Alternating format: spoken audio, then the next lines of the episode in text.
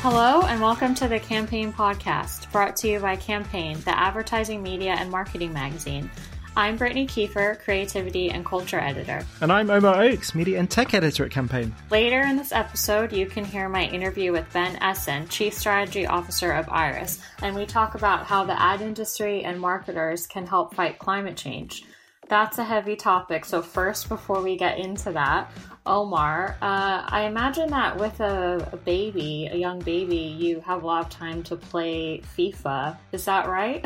well, as you might expect, Brittany, um, when you when you have a child, it just means you get all this free time because know, they just sleep all the time and don't require any other attention. No, of course not. I, yeah, I, that's what I've heard. I actually banned myself from playing video games about 15 years ago because um, it took up far too much of my life as a youth. So um, um we're about to get into subject matter which um, which I have fondness for, but is quite alien nowadays.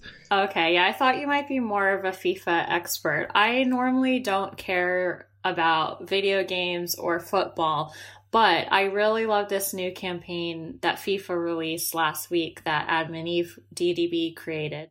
Stop being lazy. no, man, I'm tired.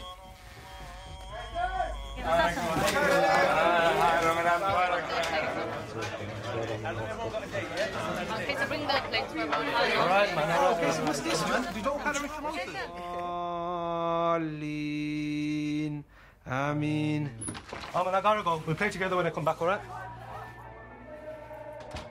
Did you see it, Omar? I did, I did. Um, and of course, it comes hot on the heels of uh, the European Super League failed proposals, as they seem to be. Oh, um, yeah. So it's a it's a rather good time for a for a football brand or video game football brand to be coming out with this. Uh, it's a good ad. What did you think? What did you tell tell us about the creative? What did you think? Well, I loved it. So this, so the listeners know, this is actually the winning campaign in Channel 4's annual Diversity and Advertising Award. And in case they're not familiar, so Channel 4 awards 1 million pounds worth of commercial airtime to the winning idea. And each year they'll set a brief that will tackle some area of diversity. So this uh, 2020's theme was addressing the lack of representation in advertising of Black, Asian, and minority ethnic people. And Adam and Eve DDB's idea for FIFA was to tackle the lack of representation of British Asians in professional football. So I didn't realize this, not you know being a football fan, but the um, number of British Asians in professional football is really low, and it's uh, it's also out of proportion from the general population. So I think the statistic is in 2020, just 10 or 0.25% of the UK's 4,000 professional footballers were British Asians, and wow. that's compared with 7% of the population. Um, and of course, in advertising as well, British Asians, you know, they they almost never show up in ads, and that's been a problem that we've uh, talked about before. So this ad was, I thought, really special. It it tells the story of the Midnight Ramadan League. Are you familiar with them, Omar? I had no idea this was a thing, and it makes you wonder as a professional sports athlete. And um, this ad actually features a Leicester City football player who's Muslim, and and you wonder during Ramadan, um, how has this guy just managed to perform at a top level um, without eating and all the rest of it? Um, it's amazing. Yeah. So the Midnight Ramadan League was founded in Birmingham, and it was set up to help Muslims continue playing football during the month of Ramadan. And it's a grassroots club, so they kick off their matches at at night after you would break the fast and before um, the early morning meal before you start fasting again. Um, and this focuses on one particular teenager who who actually does play in the league, and so it follows him as he breaks the fast at home with his family. They pray, they eat, and then he goes out at night to play football his energy starts to kind of wane when he's on the pitch. And then the Leicester footballer, sorry, I don't remember his name. I'm not good with football names. Um, he shows up and helps him continue playing. And then he rushes home to play with his little sister, which is a really sweet moment. and they continue uh, to play together. So I thought this was so special because it feels so genuine. Like even the smallest details of the ad, like the food that they're eating at night, like that this was an actual meal that the mother had prepared. This was the teenager's actual family. They were in his home in Birmingham, and it just feels very authentic without kind of like pushing any kind of agenda, just being a really genuine portrait of this family and this boy and his love for the sport. What did you think, Omar? That's an important point you said at the end about not pushing a particular agenda. It's just a fact of life, and uh, and it dovetails with what you said right at the start about there being so many British Asians, uh, not just Muslim but Indian and other backgrounds, who aren't represented um, proportionately in sports. And when you see an ad like this, it's just you know a window into somebody's life without saying without without pushing any agenda as you say this is this is a part of british culture there are a lot of muslims and they they they they are part of you know football is obviously a part of mainstream culture and they are very much a part of that but they have to adapt. And that's that's the thing about multiculturalism. We all come to the same table but in our own different ways. Um, and I just think I've I've got a lot of love for this diversity in advertising award by Channel Four because you look at something like this and I just don't think this ad in a hundred years would have been made otherwise without this diversity in advertising award. Um, because it's not if you're in EA's position commissioning this, is this really going to sell more video games for FIFA? I don't think it really will, mm. but it's part of this. I guess it's this overall big brand responsibility that they have. If they, if you know, to talk about culture means to talk about multicultural, multiculturalism. And, you know, I, am really glad that we have this outlet that allows them to do that. Mm. I want to point out a couple things about the campaign as well that I thought were really cool. So, one is that we have talked about obviously, you know, so often that diversity is important in screen and on screen and seeing yourself represented is really important. But what made this ad so different and I think feel so authentic is that the team behind the scenes were really diverse as well. So, a couple of the FIFA clients, the creative, you know, part of the creative team, the director, the film editor, the composer, even some of the runners on set all came from a British Asian background or they had like a personal connection to the Muslim community. And so that meant that when they were making all these creative decisions, there was a true diversity of thought on set and different points of view. You know, they weren't all like, for example, Selma Ahmed, who's one of the creatives at Adam and Eve who made this ad. She's from a Pakistani background. So it's not like everyone on set was Pakistani. So, but they were, you know, a lot of them had this connection to British Asian cultures. And it meant that when they were making these smaller decisions, they could kind of challenge each other and, and debate things. And for example, when they were choosing the track, the director, Bassam Tariq, he said he had initially chosen this track, and Selma from Adam and Eve said, actually, that sounds too Bollywood. That sounds kind of Indian. That's not really, but this family's Pakistani. like that's, you know, that's not a true representation of something they might listen to. So it was kind of even those small details that because there was so much diversity on set, it wasn't just like one token Asian person, which sadly often happens in these um, processes, that they could truly create like a genuine portrait of this family.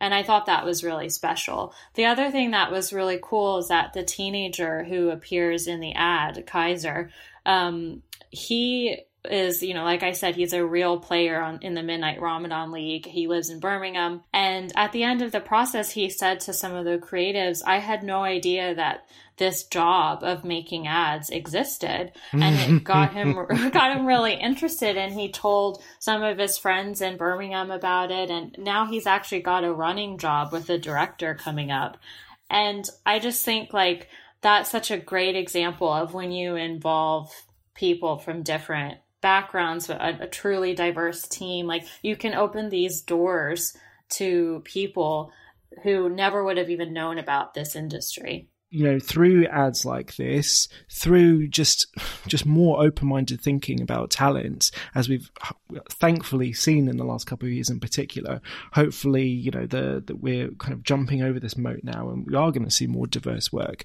because it's not because frankly it's not about you know well it's all well and good about having um you know pe- pe- people from a certain background who know what they're talking about working on this particular ad for FIFA. What about you know Adam and Eve so what they they do um John Lewis. What about the next John Lewis ad?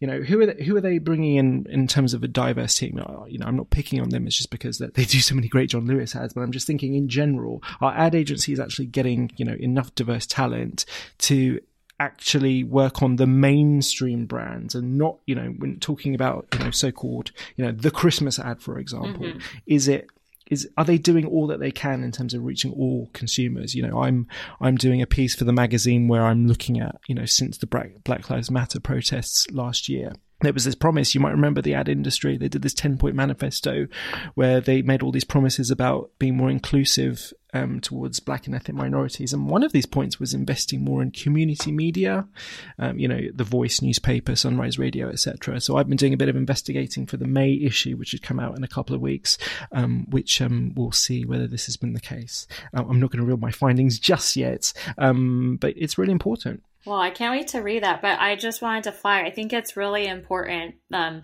like you're saying, why can't we do this for? Uh, why can't agencies do this on other campaigns? Selma at Adam and Eve said that at the very beginning of the process, they met with Pulse Films, the production company, and they said, Can we have as many diverse people on set as possible? So they said that at the beginning, they made a conscious effort to make this happen and look for the talent and the talent is there. And it resulted in this really special campaign. We both love it. And i think you know if more people made that effort we would see more creative work we would see true truer stories and a greater diversity of stories. And FIFA says in the ad, you know, that its goal of with this campaign is to inspire the next generation and create these new role models. And I think that they've done this behind the scenes as well in the making of this ad. And you know, f- fair play to, for actually um, tackling religion as a subject of marketing as well, because um, religion seemed to be a problematic area for brands. Mm. Um, I think it's I think it's an even more acute issue in the UK, where let's be frank, we're living in a you know pseudo Christian theocracy. I think is the UK and Iran, which are one of the only countries on earth where you've got the clergy who are able to vote on laws.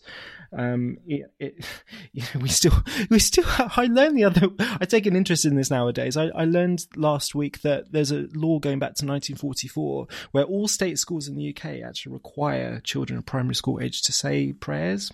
Mm. Um, and um, you know it's there is a, there are real barriers to Muslim Muslim inclusion, and not just in marketing. Yeah, well, that's an interesting point. When I spoke to Bassam, the director, he actually mentioned the scene specifically where the family is praying.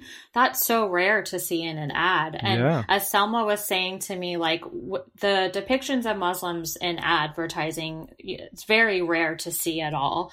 But when you do see it, it's often very cliched and most likely, you know, made made through the lens of someone who probably isn't from that faith background. But Bassam, uh, he had a great quote about this. He said, portraying prayer was really important. That's the stuff that people usually shy away from because all those little symbols of authenticity and faith can be quite charged. But to rob people of that is also taking away from who they are. For brands to be open and accepting of that is so important. So I mean, I think we've praised this campaign up for a long time, but I was going to so many... say amen, but that wouldn't be right, would it?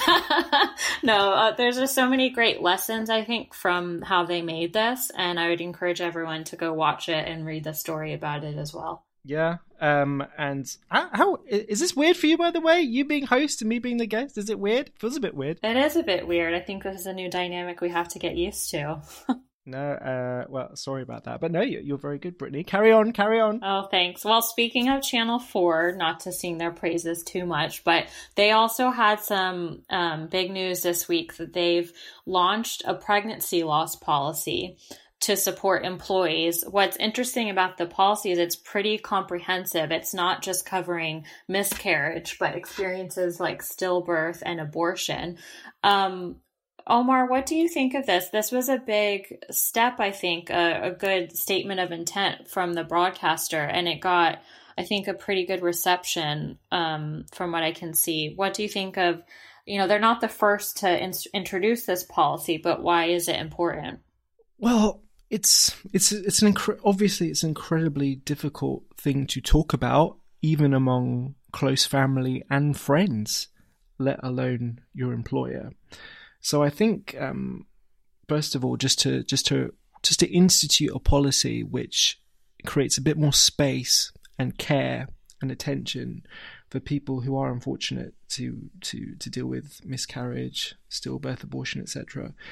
Um, it's it's you know it's an incredibly difficult time, but yet, in my experience at least, it's more common than maybe you think. Mm. Um, so you know, it, it, it kind of reminds me of um, the discussion we had a few weeks ago about endometriosis, and just you know, I think that would that affected one in eight women, if I can remember off the top of my head, and you know, a, a lot 10, more than yeah. I thought that one in ten, yeah. Mm-hmm.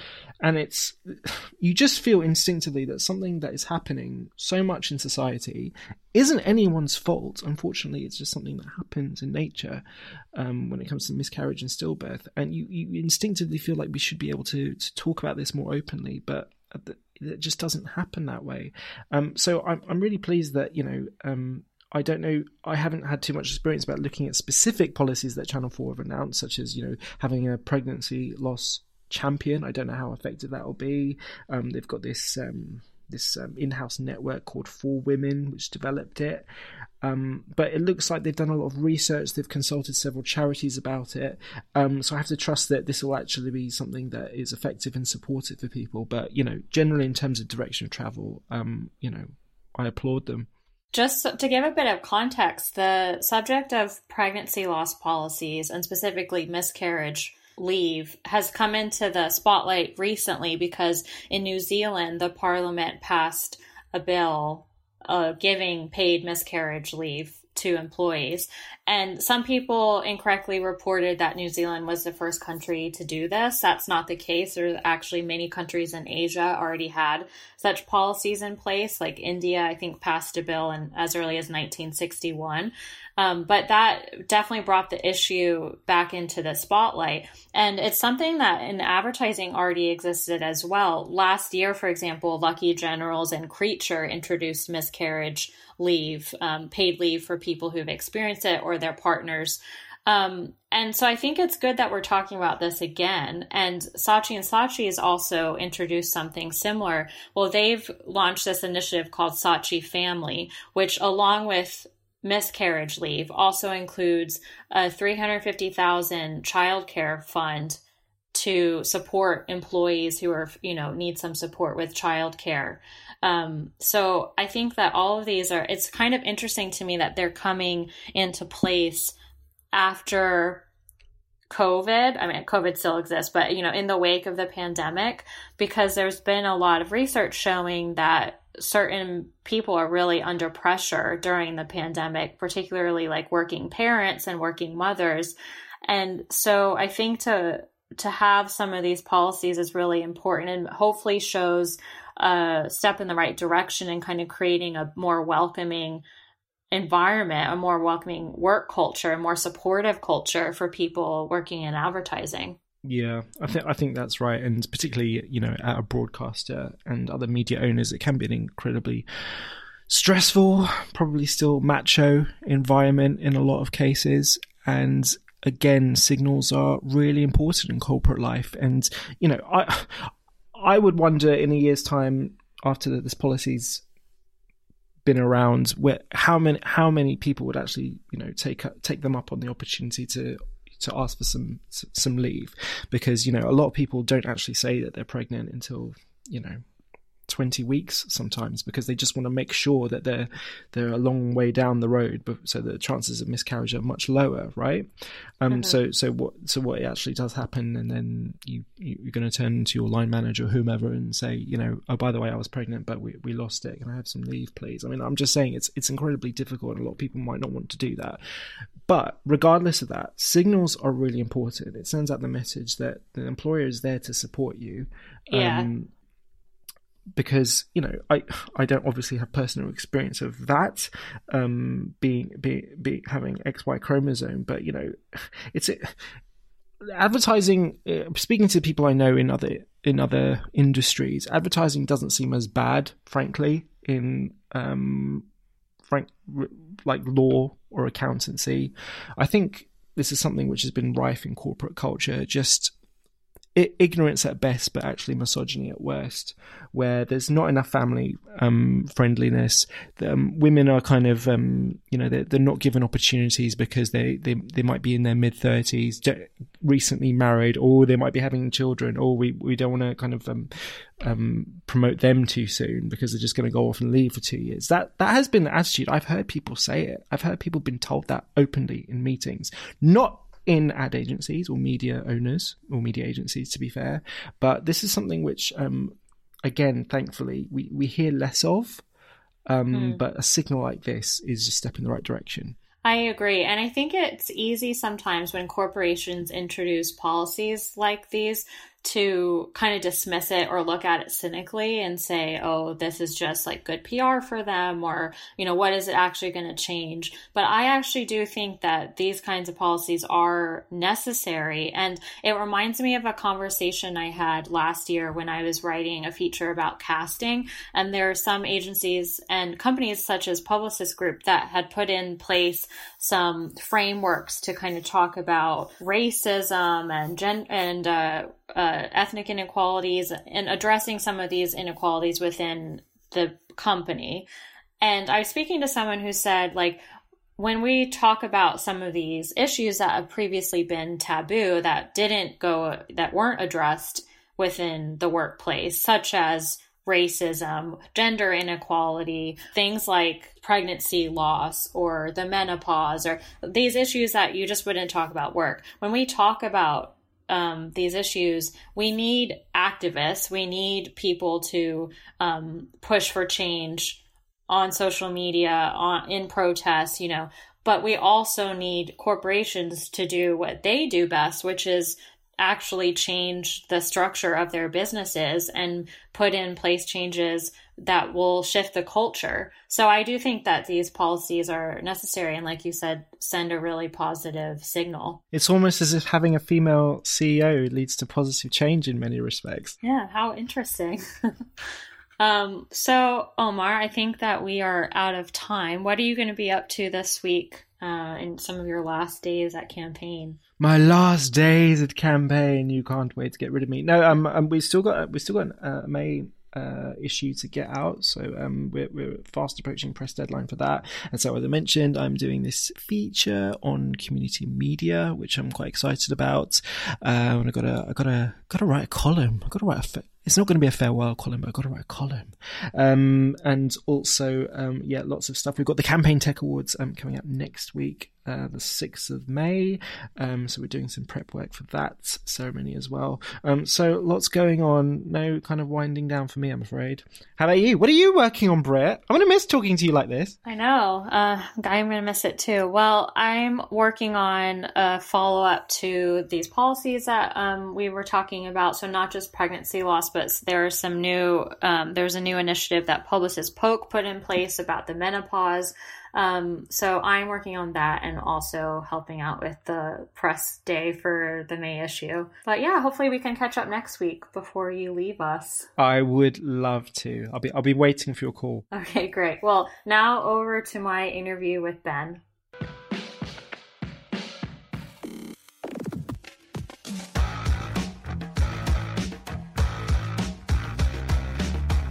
I'm here today with Ben Essen, the Chief Strategy Officer of Iris.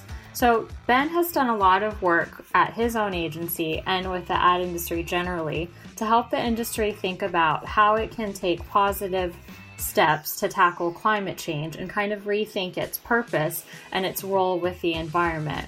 We're recording this interview on a day when the UK government has set out new ambitious targets to cut carbon emissions by 78% by 2035. There is also a news story this week that said carbon dioxide emissions are forecast to jump in 2021 by the second biggest annual rise in history. So, Ben, I uh, last week reported a story about a new initiative that you have at Iris that will incentivize marketers to actually help their businesses take steps against climate change. So let's start out by talking about that. It's called the Carbon Kickback Program. Can you explain how it will work and what you're hoping to encourage marketers to actually do? Absolutely, and, th- and thanks for having me. Um, yeah, the, the carbon kickback, we, we decided we needed to, you know, we, we are in the UK approaching hopefully the end of end of lockdown era um, and a period of re-emergence where we come back into the world. And we worked on a, a campaign uh, last year with the Purpose Disruptors called the Great Reset, uh, which identified um, that coincidentally the reduction in emissions uh, in 2020 caused by lockdowns around the world was, was 7%, which is exactly the uh, reduction that we need to achieve year on year for the next 10 years um, to align with the IPCC's targets of what we need to do to avoid runaway climate change and keep heating close to 1.5 degrees. So um, the question was coming out of lockdown, what do we do next? Do we go back to how we were before, or do we sustain these behaviours and indeed go further to, to drive another 7% in, in, reductions? And I think the, the thing that we've learned over a lot of things the last couple of years is we can't leave anything to chance. We can't kind of hope that behaviours will change. We, you know, we have to lead, lead for that change. So that left us in a position to say, um, let's come out and set out our agenda with our clients in terms of how we think we need to be working in, in the new world and actually our, our, expectation of how we think they should be working and how we can help them with it. Um, and so the, the, the, carbon kickback is basically saying that let's let's uh, share the responsibility for driving reductions, but let's also share the benefits. Um, so actually, if we are creating efficiencies from uh, acting more sustainably, then we'll pass those efficiencies back on to our clients and, and, and make it worth their while. And the kind of behaviors are, are multiple. It, it, starts for us with our direct impacts, so our scope one, two, three impacts and the things that we can change. And as a service business, you know, we don't have loads. It's the it's it's our offices, um, it's our commuting, um, and it's our, our travel. And um, we we found when we did our own uh, uh, calculations that international air travel was responsible for 55% of our of our total emissions across the Iris network, 14 offices around the world. And that's pretty consistent with the rest of the industry. We know from the work we did with the Advertising Association. So, so you, so immediately you go, okay, well, let's start, start with the biggest problem. So the biggest problem is international travel. So um, we're committing to going digital first. Um, and that basically means that we are trying to avoid international travel unless it's really, really necessary and, um, and creating the most significant um, restrictions there, which you know, shouldn't be hard. We've just done it for 12 months. Uh-huh. So it's about maintaining all those great behaviors, all the benefits we've achieved, and, and, carrying on with that. Yeah. So one of your clients, Starbucks, already signed up to it, right? They did indeed, yes. And I think, and I think for them, it's it's this kind of end to end piece. So, so yes, there's something about behaviours. You know, they're, we, we work with them across EMEA. So, and actually, we in the last year have had days where we've run workshops in Europe and Latin America on the same day with the same people sharing knowledge. So there's loads of benefits they as a global organization have already seen to, to go digital first. So that that you know, isn't a hard sell for an organization like them. The, the other piece for it for us is kind of going, you know, taking our responsibility beyond direct emissions mm-hmm. and um, thinking about the behavior we're promoting and the outcomes that we, we create from our work. So a lot of the work with Starbucks is around actually supporting them on their own sustainability transformation. Um, and uh, you know, both in terms of I don't know, we're helping them currently with their food uh, food strategy mm-hmm. and, and, thinking about um, how that can evolve uh, in a more, more sustainable world. Um, and ob- obviously, of course, there's lots of things post post COVID in terms of how you how they get the um, impact back into things like you know, reducing waste. Uh, even though obviously there's, you know, that's kind of gone backwards during COVID because of um, hygiene concerns. So, so definitely thinking that our scope um, is as much about supporting their transition and hitting their net zero goals as, as it is about hitting our own. And, that, and that's really where the eco effectiveness um, principle comes in. Can you explain that tool? Because that's something you and Purpose Disruptors rolled out last year, which it correct me if I'm wrong, but it measures the carbon footprint of your actual creative campaigns. That's right. That's right. So there's obviously a lot of work being done around production, mm-hmm. um, and as you know, we talked about direct impacts, how we how we become more efficient in the way that we work and the outputs that we create. But but obviously Uh, there's another, much much bigger element, which is about the outcomes created by our work. Uh, and our observation was that we have an amazing effectiveness culture in the UK. Um, we, ha- you know, the, the sort of time and resources that are putting into calculating the commercial and other returns from marketing and advertising is amazing. You know, with, with the data science that goes into really being able to attribute uplifts in in sales, NPS, profit, revenue from advertising is really strong. Um, so we were saying, how can we use all, all that you know that great machine um, in in pursuit of uh, a more sustainable planet? And, and, actually, what we observed was that in boardrooms around the world, uh, a new measure has has, has cropped up, uh, you know, net zero specifically, and most organisations that we work with now have a net zero target. Uh, we, there are no effectiveness studies that talk about how marketing or advertising can help achieve that net zero target. So the start point for us was we just need to start measuring this thing. Uh, we, you know, we need to kind of create creating benchmarks that says campaign X had a, uh, a, um, a carbon impact of, of Y, and, and then we can use that to start building a database of insights in terms of how you actually drive these reductions. Because the, because the, the billion dollar question is as an organization, how do I reduce my emissions, uh, first halving them by 2030 and then hitting net zero by 2050, while maintaining my profitability? And, and that's a question that we think we can help them with. So, some people might ask is it actually the role of an ad agency to help the environment or to tackle such a big problem such as climate change? I think when we first met a couple years ago, we were talking about how the ad industry could be facing a bit of an existential crisis, right? Because in some ways you could argue it's it's been guilty of kind of perpetuating some of these um, patterns of consumerism that have contributed to climate change, right? So, in a way, it's like, does the industry even have to kind of rethink its whole purpose for being and what it's supposed to do like should it does it even have a leg to stand on in tackling environmental issues? It's a great question. Um, and i think certainly two years ago uh, when we, we started talking about this i think it did feel very existential because advertising in one way has been the you know it, it was created out of the industrial revolution and it was about you know feeding the demand um, to, to, satisfy the, the, supply that was being generated by industrialization and, and, and you know, factories and, and being able to mass produce stuff. Um, so through that lens, what role does it have, have to play in a, in a, in a world where, where we need to drive degrowth rather than growth? Or the other way of looking at it is we, we as an industry are about um, using creativity to help businesses achieve their goals. Mm-hmm. That, that's that's that's why we exist, and and you know it's a, it's a long time since we stopped being an advertising industry and started being a, a you know, a creative industry which helps achieve myriad goals, some of which are very different. Mm-hmm. And I think where we're better off than where we were two years ago is that now most of the organisations that we work with have some new business goals um, in, in, the form of reducing their emissions. So actually, that they are talking about how do we do this? God, if only we could come up with a really creative way of reducing our emissions to net zero and also making money. Yeah, and it's like, haha, what we need is some, you know, an industry of creative thinkers and, and strategists who are able to use you know, consumer behavior change, help build you know, visionary uh, ideas for organizations, help build roadmaps and plans internally for how an organization transforms. All these things we do as an industry. So, so, I, so I believe um, we have a massive opportunity to to fulfill this demand. And, and actually, you know, the business that we will be in for the next decade and beyond is, is the business of uh, you know, d- driving uh, you know, net zero and profitability at the same time. It feels like a long time ago now, but the year before the pandemic was when I think a lot of people kind of woke up to this issue and you saw more businesses and brands taking a stand or kind of speaking out about it. That was, I think, also the year when we had the global climate strikes.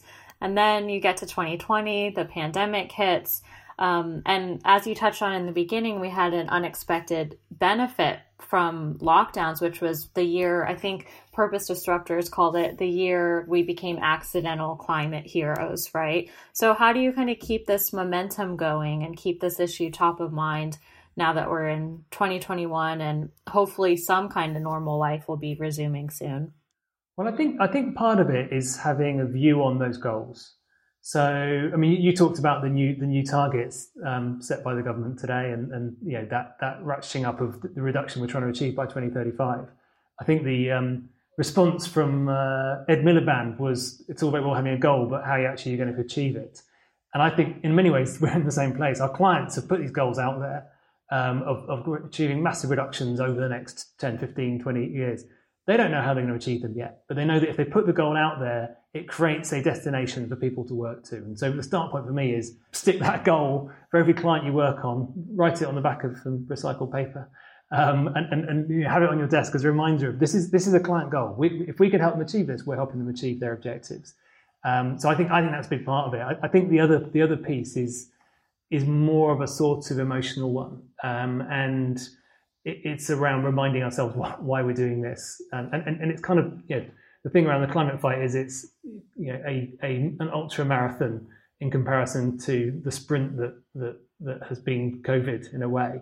And, and, and what that means is we keep having to kind of come back to why are we doing this again? What's, what's the motivator? And I think that's about emotion. What I do, I actually think back to the climate summit that I attended um, you know, in 2019, run by the Purpose Disruptors. And you know, we had a moment within that when everyone just had to pause, having seen a very hard hitting speech, and think about or not, and, and, and, listen to how they were feeling at that moment. Mm. Um, it was a very emotional moment for everyone who was in, in the room. And, and I, I still go back to that and try and reconnect with that feeling of that that fear, guilt, determination to, to do something about it and, and, and use that as a as a driving force. I, I think I think we need to all kind of collectively try and do that together. You've talked about this idea before of um, like a second age of consumerism or conscious consumerism, and that that could be something that the ad industry helps create or usher in. So, can you explain what that means? Like, what would that look like? Well, I think, I mean, some of that's what we were just talking about in terms of understanding that our our value is in making things interesting, aspirational, exciting, simple, and so and so you know latching ourselves onto some of the behaviour changes we need to create and and and using our skills to enable them. I kind of feel like we need to be thinking bigger than consumerism 2.0. Okay. I, I think there's actually a bigger change that's happening here. Um, and you know, for, for me, it's more about participation than consumption, because a lot of the change, you know, we're in, we're kind of entering an age where a lot of the changes won't just be instead of buying product X, I'm going to buy product Y. Actually, it's going to be bigger than that, and and more about how I get involved actively in a new kind of lifestyle, in a new kind of behavior, you know, brought to me by a brand you know, made simple, made accessible, made easy, but actually where I get involved. And, you know, a great example of that is the circular economy. Yeah. You know, the circular economy is, is, is a really, really key thing in the whole, um, you know, tr- sustainable transformation. The idea that we don't just consume, but we, we kind of have things in constant cycle between me, between a, and a brand and someone else. And, um, IKEA, for example, a couple of weeks ago published disassembly instructions uh, for some of the leading products. So you can now take apart a product when you move house or don't need it anymore and return the parts, and those parts will be reused and repurposed into other products for other people. That's not consumerism. That's you know that that you are actively getting involved in in in that brand, in that in that mission. Um, and so I, I, think we sort of, you know, for me, that's participation. That's about me playing a an active role in in in driving change and, and working with that brand to achieve it. Mm, that's interesting. So you think we'll see more brands like IKEA doing that? I think that will be, you know, the circular economy has been around in sustainability circles as a concept for, for, for, decades, and, and it's always felt like a kind of supply chain idea, but it's but it's not. It's a it's a consumer idea, um, and I think one as we start to see examples like that, it will fire imaginations, and suddenly more and more people will um, will start to apply it. I, I think you know even H and M, uh, you know, launched a campaign yesterday. I think where you know they're lending a suit to um, those going out for job interviews uh, post post pandemic, and you know that in many ways is a is a circular idea. It's about you know how do you keep those suits in circulation. So I, I think we'll see lots of really smart kind of you know this is it, it's digital meet sustainability smart kind of service driven ideas and, and i think probably we'll also see some massive disruptions from organizations who, who come in. You know, the, the first Tesla of circular who comes in and just blows apart a whole industry by introducing a, a, new business model that, that no one else had quite got around to putting into place. Yeah. So I found that um, a lot of people I meet within advertising are really conscious of this issue and really care about a lot of social issues and want to make a change. But I wonder if, kind of in the day to day work, sometimes they run up against this dilemma of how do I actually make a difference when my job ultimately is to sell this product to this consumer? So, what would you say to people who are working within agencies or within marketing businesses and they care about climate change, they want to help, but but they don't know what to do or where to start within their own business to make some kind of difference? What advice do you have for them? My advice would be you're you're, you're not alone, and and realizing that is the greatest step. I mean, that, that's exactly where where I was, and um, for, for, for a long time, just you know having this big tension between what I felt was what I should be doing and what I felt was what I was being asked to do mm-hmm. uh, in, in, my day to day job. And um, the change for me happened when I realized that everyone else had the same tension within within them as well. And it wasn't saying that there was a resolution to that, but mm-hmm. just by surfacing that tension and sharing it, um, suddenly you created a you know a culture where, where people could voice this. And, and when that tension is out in the open, then you can start coming up with, with smart solutions.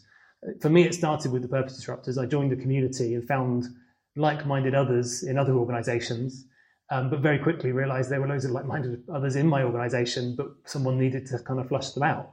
Um, and now I've realized that everyone is in the same boat. And, and you know, I've had, my, I think some of my biggest moments have been realizing that you can talk about this to anyone. I, I sat down with a senior marketeer from an, uh, a, an airline client uh, and told them that I was really worried about flying uh, and its impact on the planet. And, and they said, yeah, me too. Mm. and it was a sort of realized you know, moment that the penny dropped and said, oh yeah, of course, we're all in this together. We're all feeling this, and, and, and there are no solutions, but let's start asking the questions. So, so for me, I, I think that's that's what I would say is just don't be afraid of the sort of you know hypocrisy. Don't be afraid if there isn't an answer but you know, connect with people on a human. You know, the, the, number of meetings I've had where I've cried talking about this, mm. um, and you know, that's the point at which other people will then start to maybe discover their own emotions that are a bit below the surface. And, and I think there is a lot of that that we need to do in order to to kind of find, find these things. The, the, other thing I would say is I think there is a job around education. Education.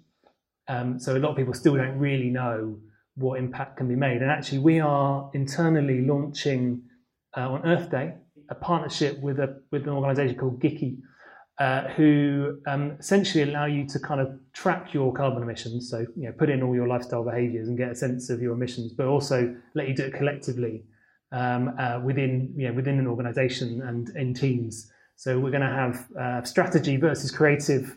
Uh, looking at who can who can make the most sustainable changes over the course of the next six months, and you know London versus New York doing the same thing, and and the, and that's give me a lot of fun, but also it helps you very quickly realize where you can make the biggest impact.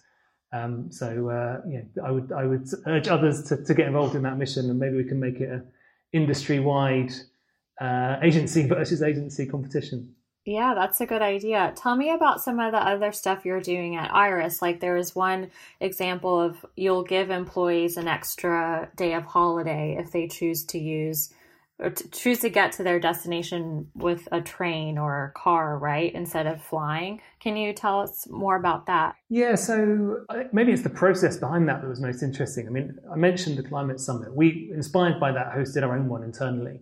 So a sort of very emotional time to talk about the science, talk about the implications for what we do, um, let everyone kind of emotionally engage, and then and then we hosted a series of action studios after it to to kind of explore where that could take us. That, that was one of the ideas that came out of that, along with um, you know glass bottles in the fridge and and you know shifting from dairy to oat milk and all these kinds of things.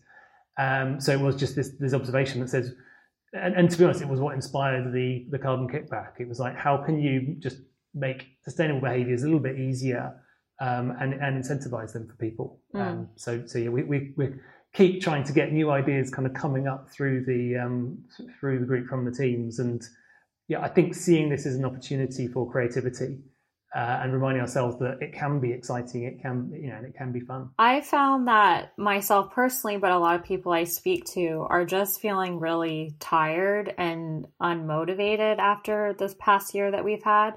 So then sometimes when you consider a problem as big as climate change that maybe we don't know where to start there's just kind of a sense sometimes of hopelessness or or what do what do I actually do? Um, what can I do to help this problem?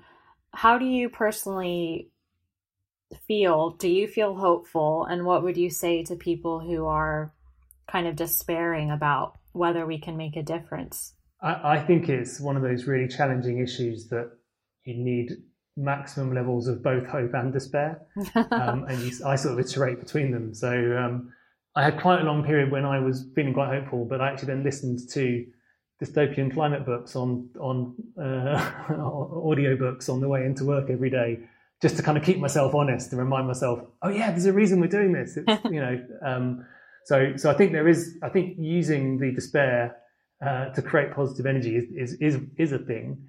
I would say on the hope front that you know I'd go back to where we started, which is we've become these accidental climate heroes. We, have we've, we've achieved so much in the course of 12, 12, months that we never you know last February we had no idea how we were going to do what we had to do.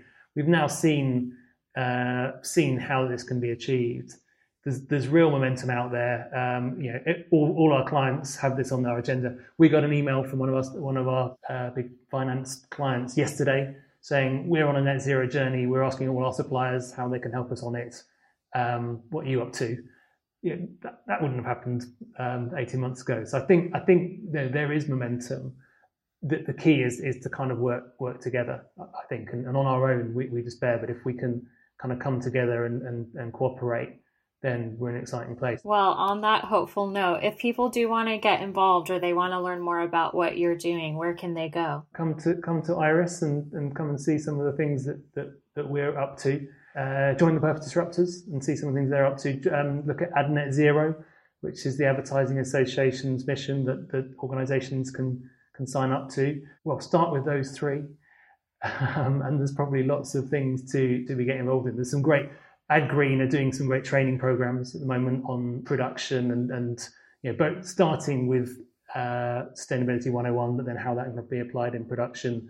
The IPA are working with Advertising Association on how to introduce more, more training around this. Eco effectiveness, um, we're currently talking to a lot of the awards bodies around how that, that can be a big part of um, you know, the next effectiveness award entries that people are, people are putting in there. So I, am kind of hoping that through the collective effort that's happening within the industry, this is kind of popping up in most um, most places and spaces. And I guess the thing is, when it does, please embrace it. Please take it on and, and you know and kind of lead lead for it yourselves and and continue to build that momentum. Yeah, and I would say probably just start with one thing and see how that goes, and then it could just grow from there. That's much better advice. Yeah.